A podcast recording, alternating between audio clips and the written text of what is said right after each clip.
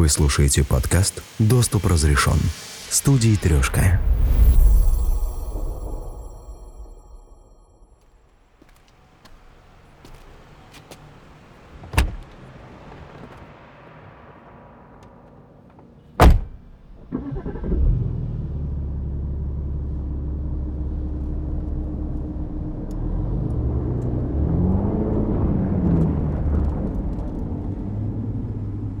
Утро 2 ноября 1988 года.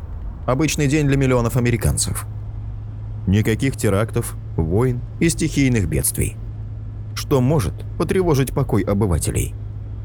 Но именно в этот день люди, обеспечивающие национальную безопасность, столкнулись с беспрецедентной в истории Америки угрозой. Рукотворной угрозой. Кто так водит? Кто посмел бросить вызов стране, уже почти выигравшей холодную войну? Конкурирующая ядерная держава? Или террористическая организация? Мало кто тогда допускал, что стабильность государства может подорвать безоружный одиночка. Но герою нашего сегодняшнего выпуска удалось доказать обратное, даже не пересекая порог квартиры.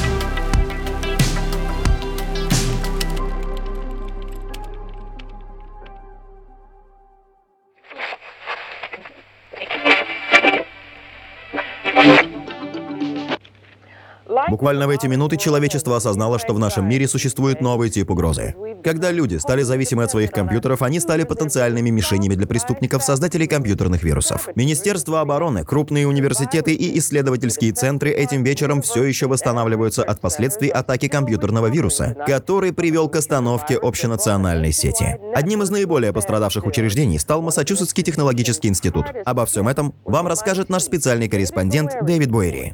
Впервые он был зафиксирован в НАСА. Вполне возможно, что он из Калифорнии, распространяется по каналам электронной почты и уже охватил большую часть Америки. Насколько коварен оказался этот вирус? Что ж, я могу сказать, что распространился он очень, очень быстро. Сегодня в газетах появились сообщения о том, что он добрался до Австралии и Европы. Он проник в Массачусетский институт в середине ночи. Студенты были в безопасности, но их компьютеры – нет. 200 компьютеров в институте были заражены. По всей стране число пострадавших устройств может составлять около 6 тысяч компьютеров. Но могло быть и хуже. Мы думали, что он распространится медленнее, и его не так быстро заметят. Но тогда было бы еще хуже, так он захватил бы большее количество машин и в итоге нанес бы гораздо больший урон системе. Справочная информация. Любой червь создан на основе саморазмножающихся программ. В этом он похож на вирус, хотя и не обладает способностью к инфицированию уже существующих файлов. Цель червя – проникнуть в компьютер в виде отдельного файла и найти уязвимости в сети или системе для дальнейшего самокопирования. По способу распространения черви могут делиться на несколько типов – электронная почта, мессенджеры, обмен файлами. Червь Морриса не причинял какого-либо вреда системе – но ошибка в программе приводила к тому, что многие компьютеры запускали червя десятки раз. Сервер перегружался и в конечном итоге приводился в неработоспособное состояние.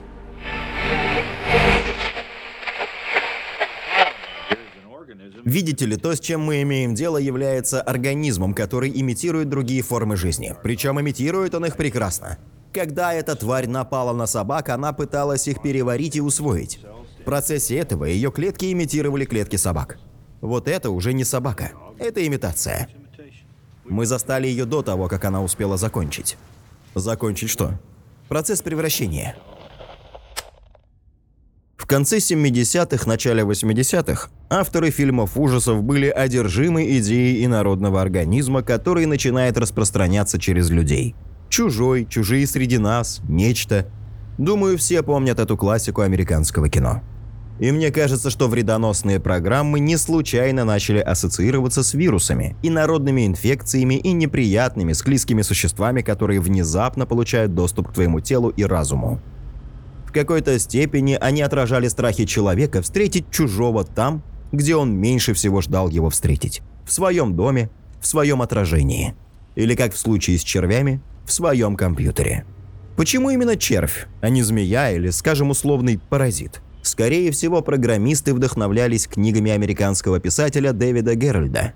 Именно он в своем романе 1972 года, когда Харли исполнился год, дал описание подобных киберпрограмм. А английский писатель Джон Браннер в романе 1975 года «На ударной волне» впервые употребил само слово «червь» как наименование вредоносной программы.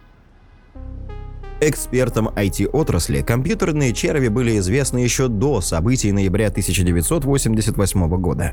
Специалисты экспериментировали с ними в решении трудоемких вычислительных задач с помощью нескольких компьютеров в конце 70-х в одном из исследовательских центров компании Xerox. Однако червь 1988 года своими возможностями явно превосходил ранее встречавшиеся программы. Нужно понимать, что на дворе 1988, а не 2022. И даже не 2009. Компьютеры с доступом к сети имеют главным образом государственные органы и спецслужбы. А значит, они пострадали в первую очередь. Около 94 миллионов долларов ущерба стоила федеральному бюджету война против червя. И это только первые три дня сбоев. Урон для рядовых пользователей, понятное дело, особо не подсчитывался. Поэтому реальная цифра ущерба, скорее всего, гораздо больше. Но вот паралич спецсети Минобороны США ARPANET, прообраз современного интернета, это уже серьезно. Было из-за чего переполошиться. Однако, вскоре государственные эксперты пришли к обескураживающему выводу. С одной стороны, множество компьютеров было выведено из строя путем принудительного завершения работы. С другой, вирус не нанес никакого ущерба данным пользователей и организаций. Он лишь вторгался в структуру систем и плодил свои копии для дальнейшего распространения. Представьте себе взломщика банков, который вскрывает сейфы, но ничего оттуда не забирает, а блокирует сам вход в банк. Это кит-джокер виртуального пространства. Кому такое понадобилось провернуть? А главное, зачем? Мой червь, я так назвал мое творение, он не должен был наносить системе никакого вреда. Я не собирался вредить системе. Мой замысел состоял в том, чтобы запустить червя в вычислительные системы ARPANET и остаться там необнаруженным. Но я... я ошибся. В коде. И все пошло наперекосяк. Все. Примерно так я себе представляю оправдание 23-летнего аспиранта факультета вычислительной техники Университета Карнелла США Роберта Морриса, именем которого был назван первый компьютерный червь. Червь Морриса. И не случайно. Ведь именно Моррис в ноябре 1988 поставил на уши ЦРУ, АНБ и множество других государственных структур и институтов, отвечающих в том числе за кибербезопасность страны. Правда, мне думается, что в голове Морриса этот разговор звучал несколько иначе. Прежде чем мы начнем слушание, вы можете сделать заявление. Скажите что-нибудь. Что касается взлома безопасности, то, на мой взгляд, я заслуживаю поощрения. А, простите, да? Я не поняла. Что именно? Вы заслуживаете поощрения? Я ведь выявил слабые места в системе безопасности. Мистер Цукерберг, я отвечаю за безопасность всех компьютеров сети Гарварда. И уверяю вас, система надежная. Именно благодаря этому уровню надежности мы вышли на вас всего лишь через 4 часа. 4 часа? Да, юноша. Если бы вы знали, что искать, то вы бы заметили, что алгоритм написан на окне моей спальни. Нет, нет, это не он. Это один мой любимый фильм про основателя Facebook. Да и парнишка там выглядел смелее, как и положено персонажам фильмов. Кстати, наш герой Роберт Моррис никаких посланий на окне своей спальни не оставлял. По его словам, осознав последствия своей проделки, он принялся рассылать по сети инструкции для борьбы с червем, а также анонимные извинения. Интересно, что он там писал?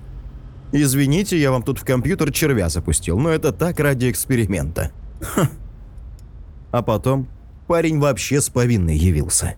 Вроде как отец его убедил, что как-то некрасиво выходит. Сдавайся. Однако последствия ему, в отличие от героя фильма «Социальная сеть», грозили самые серьезные. Пять лет тюрьмы и 250 тысяч долларов штрафа. Но не волнуйтесь.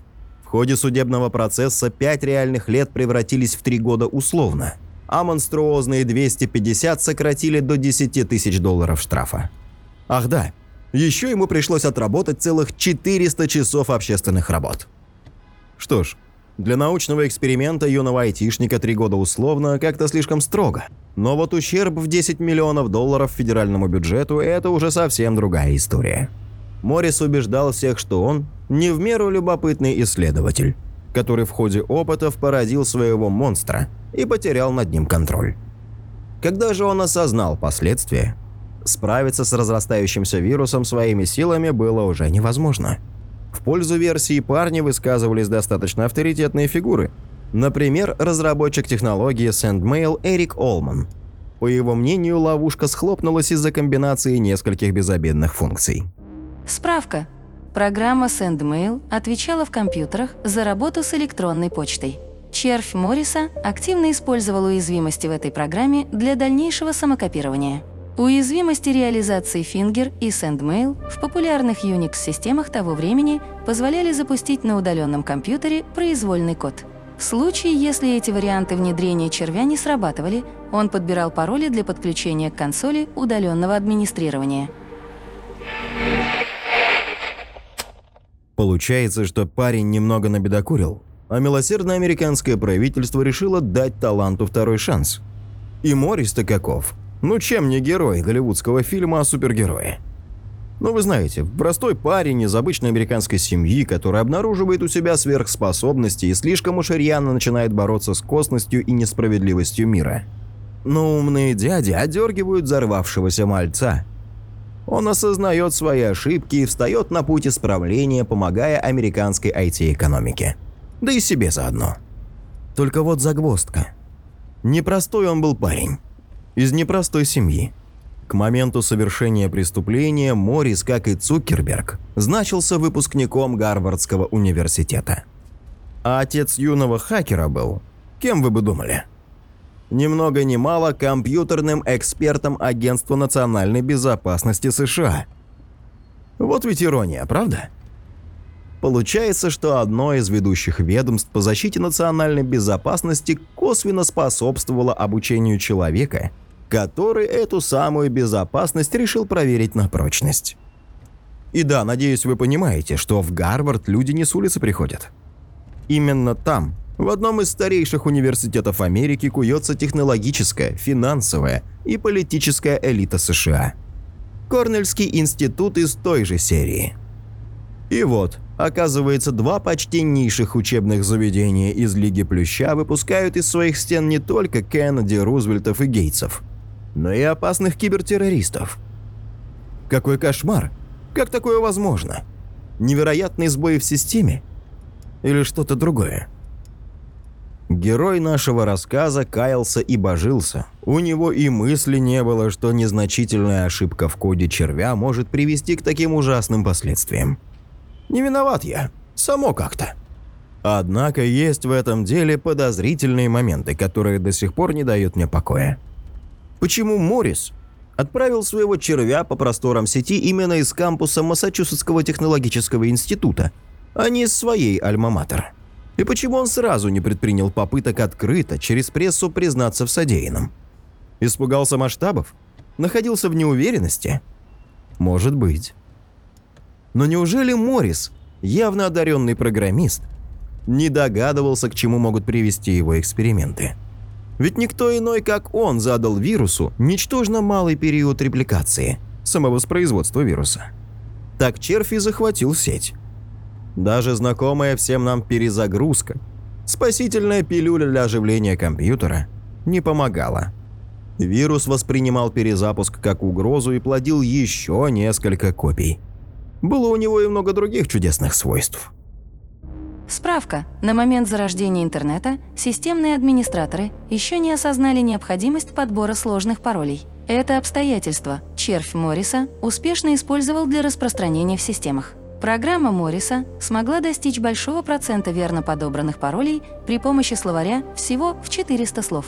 Также были уязвимы пароли, которые совпадали с именем пользователя или состояли из тех же букв в обратном порядке. Во время проникновения в систему пользователя червь Морриса менял имя своего процесса, удалял временные файлы и шифровал свои данные в памяти, чтобы замаскировать свое присутствие в системе. Запуская работу в новом компьютере, вредоносная программа проверяла, не является ли компьютер уже зараженным. Если такая ситуация возникала, то программы случайным образом выбирали, какой из них следует самоуничтожиться. Однако из семи подобных случаев хотя бы раз копия программы выживала и продолжала работать при любых условиях. Подобное решение привело к тому, что множество компьютеров повторно заражались десятки раз.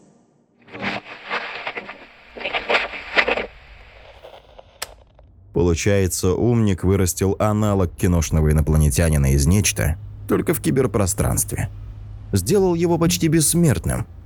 И следы успел замести, чтобы не нашли. И после этого я должен поверить, что он просто заигрался? Как бы не так. А вот что я точно знаю, так это то, что после оглушительного скандала производство антивирусных программ стало весьма и весьма прибыльным занятием. Так еще до описываемых событий, все в том же 1988 году, программист Питер Нортон утверждал, что существование компьютерных вирусов в принципе невозможно. Он называл слухи об их существовании мифом, сравнимым со сказками о крокодилах, которые живут в канализации Нью-Йорка. Про нью-йоркских крокодилов я, честно признаюсь, ничего не слышал. Но точно слышал, как всего через два года вышла первая версия антивирусной программы Norton Антивирус. Сплошные совпадения. Шумиха вокруг вируса всколыхнула и политические круги. Уверен, что многим чиновникам тогда стало понятно. Виртуальное пространство государству можно и нужно контролировать. Ведь ущерб от него может оказаться вполне реальным что и продемонстрировал червь Морриса. Одно дело, когда юные дарования балуются в своей виртуальной лаборатории. А вдруг это делает какая-нибудь антиправительственная группа? Или враждебное государство через завербованного и одаренного агента накрывает целую сеть, от которой зависит обеспечение жизнедеятельности целого ряда оборонных структур? Тогда сюжет из серии фильмов «Терминатор» уже не покажется кому-то оторванной от реальности фантастикой. Но мы с вами не понаслышке знаем. Иногда заботы о безопасности граждан обосновывают что угодно, в том числе и ограничение прав и свобод этих самых граждан. Как мы неоднократно убеждаемся, эта тенденция касается и интернета. В таких случаях мне вспоминается история с убийством австрийского эрцгерцога Франца Фердинанда в 1914 году. Убийство произошло именно в тот момент, когда великие державы отчаянно искали повод развязать Первую мировую войну. В моей семье часто повторяли. Когда кому-то нужно разжечь пожар в амбаре соседа, то спичка всегда найдется. Впрочем, не будем искать заговоры, не имея доказательств. Так и до старой доброй конспирологии недалеко. Был ли у Морриса преступный умысел, или он стал жертвой обстоятельств, мы уже вряд ли узнаем. Черт, хотел бы я стать такой жертвой. Но у меня с математикой в школе было не очень. В любом случае, парень совершил то, о чем так мечтают миллионы и миллиарды тщеславных душ. Оставил свой след в истории. Моррис стал первым, кого осудили по статье о нарушении закона о мошенничестве и злоупотреблениях с применением компьютера. Теперь опасаться стоило не только маньяков и грабителей, но и таких умников перед монитором. 21 век с его тотальной слежкой и регулярной утечкой данных уже дышал людям в спину. Теперь государство занялось кибербезопасностью системно и на постоянной основе. Для этой цели в университете Карнеги Меллона эксперты создали компьютерную группу реагирования на чрезвычайные ситуации, или Computer Emergency Response Team, или еще проще – CERT. Звучит как подобие официального штаба по координации экспертов, не правда ли? Но на деле эта контора фактически возглавила сферу обеспечения кибербезопасности в госструктурах США. Координационный центр организации спонсируется американским Минобороны. За время своей работы Центр обработал более 12 тысяч сообщений о компьютерных инцидентах и атаках. По сути, они сколотили несколько групп реагирования на киберугрозы и взяли их под контроль. Не можешь монополизировать? Возглавь. И да, что-то уж очень часто основатель СЕРТ попадал в кадр с первыми лицами государства. Как вы понимаете, абы кого рядом с президентами США не увидишь. Кроме того, СЕРТ – это еще и торговая марка. Лишь университет Карнеги обладает исключительным правом передавать это наименование другим сервисам информационной безопасности по всему миру. Нечто вроде франшизы, так сказать. Само понятие «компьютерный червь» прочно вошло в обиход айтишников и пользователей ПК. Подобные программы, как мы уже слышали, были известны и ранее, но именно червь Морриса продемонстрировал разрушительную мощь этих вредителей. Хакер так напугал IT-отрасль, что 30 ноября стало отмечаться в мировой истории как День защиты информации. И да, люди постепенно стали осознавать, что не стоит подбирать для почты такие примитивные пароли, как ключ, пароль или, например, Роберт Моррис. Вокруг нас куча историй про людей, которые, отмотав даже условный срок, долгое время не могут никуда устроиться из-за штампов в документах.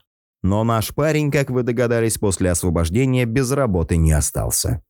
Через 9 лет Моррис получил степень доктора наук в Гарварде и кафедру преподавателя в Массачусетском технологическом институте.